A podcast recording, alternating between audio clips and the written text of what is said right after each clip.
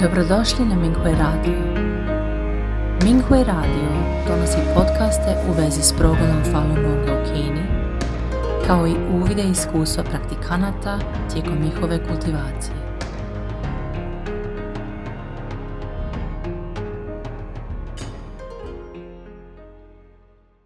Slijedi članak iz kategorije Izvještaj i priče u vezi sa izbijanjem koronavirusa, kojeg je napisao Xiao Ge pod naslovom Još jedan talas zaraze i zataškavanja u Kini. Nakon što se pojava smrtnih slučajeva od pandemije usporila 2022. godine, u Kini je krajem 2023. započeo još jedan val zaraze. Osim što je obmanula javnost navodeći mikroplazmu kao uzorak upale pluća novog talasa, KPK je također uputila medicinske stručnjake da izbjegavaju navođenje covid kao uzrok smrti. To je potvrđeno štampanim obavještenjem na odjelima hitne pomoći u kome se kaže da se ne navodi COVID-19.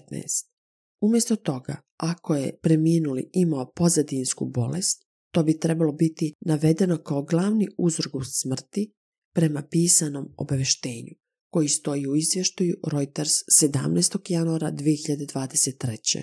u članku pod naslovom Uvid u Kini upute doktorima da ne navode COVID u izvještajima o smrti. Ako doktori vjeruju da je smrt uzrokovana isključivo upalom pluća zbog COVID-19, moraju se javiti svojim nadređenima koji će organizirati dva nivoa stručnih konsultacija pre nego što se potvrdi smrt od covid nastavlja se u izvještaju. Šest doktora u državnim bolnicama širom Kine izjavilo je za Reuters da su ili dobili slične usmene instrukcije koje ih obeshrabruju da pripisuju smrt covidu ili da su svjesni da njihove bolnice imaju takvu politiku. Prvo poglavlje. Neprijavljeni slučajevi. S obzirom da je broj smrtnih slučajeva od covid nastavio rasti, KPK nije mogla u potpunosti ograničiti informacije pa je počela prijavljivati izolirane slučajeve.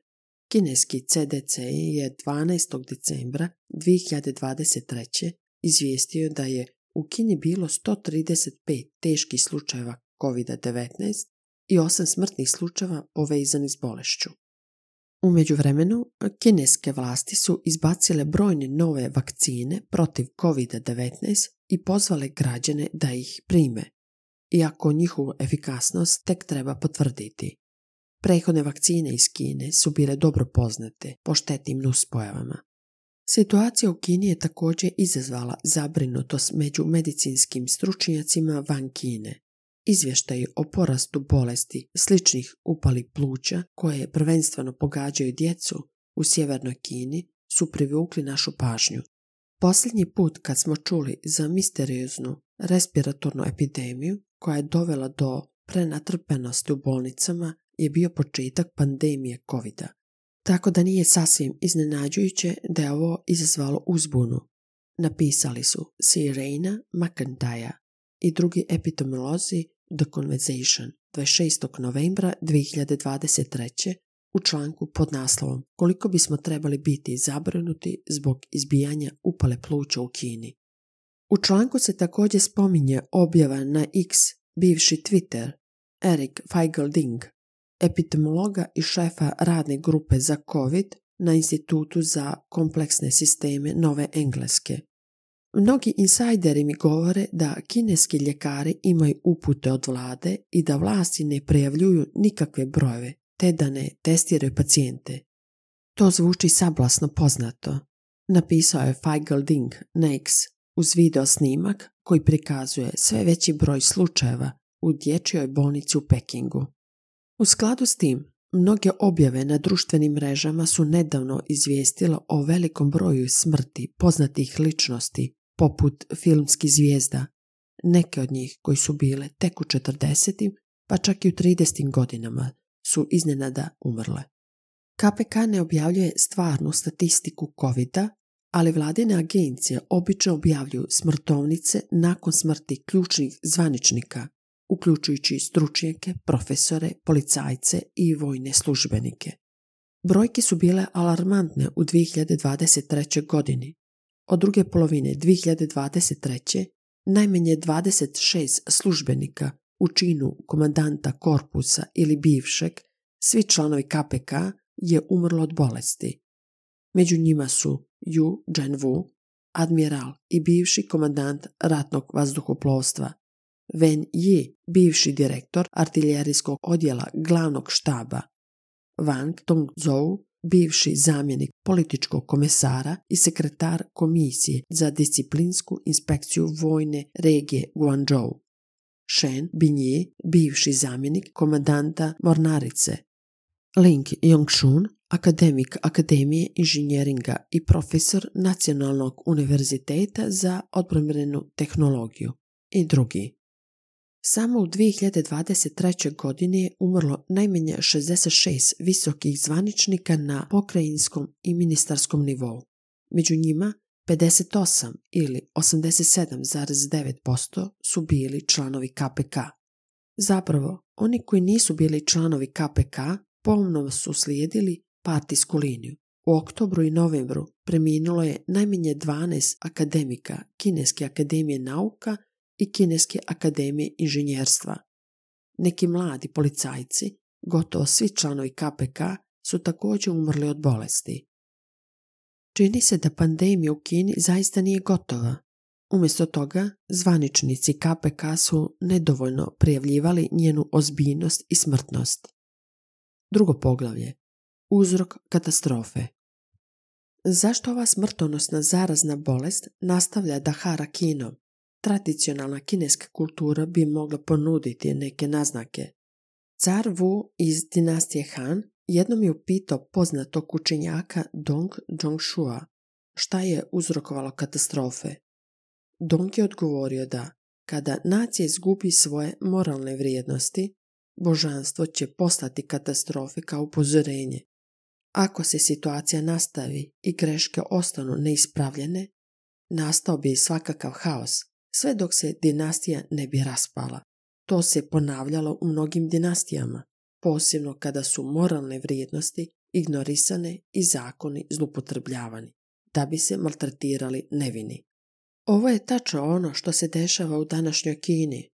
U nedavnom izdanju časopisa Foreign Policy je saopšteno da je KPK ciljala na disidente preko Ministarstva javne sigurnosti i visokotehnološke kompanije putem praćenja u realnom vremenu i razmjene podataka.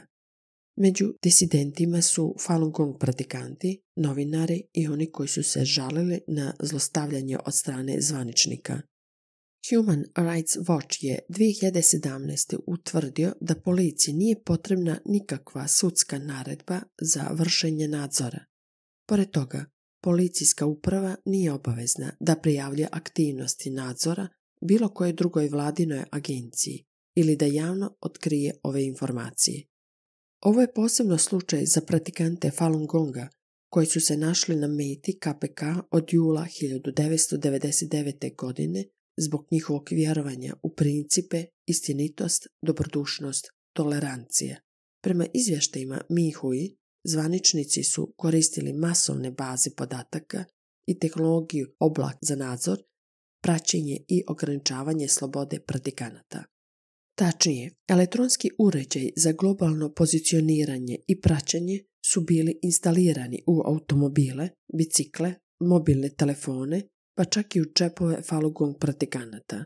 Druge mjere uključuju postavljanje nadzornih kamera u blizini domova pratikanata, prikupljanje ličnih podataka o licima, otiscima prstiju, hoda i glasa, uskrčivanje pasoša i zabranu napuštanja Kine.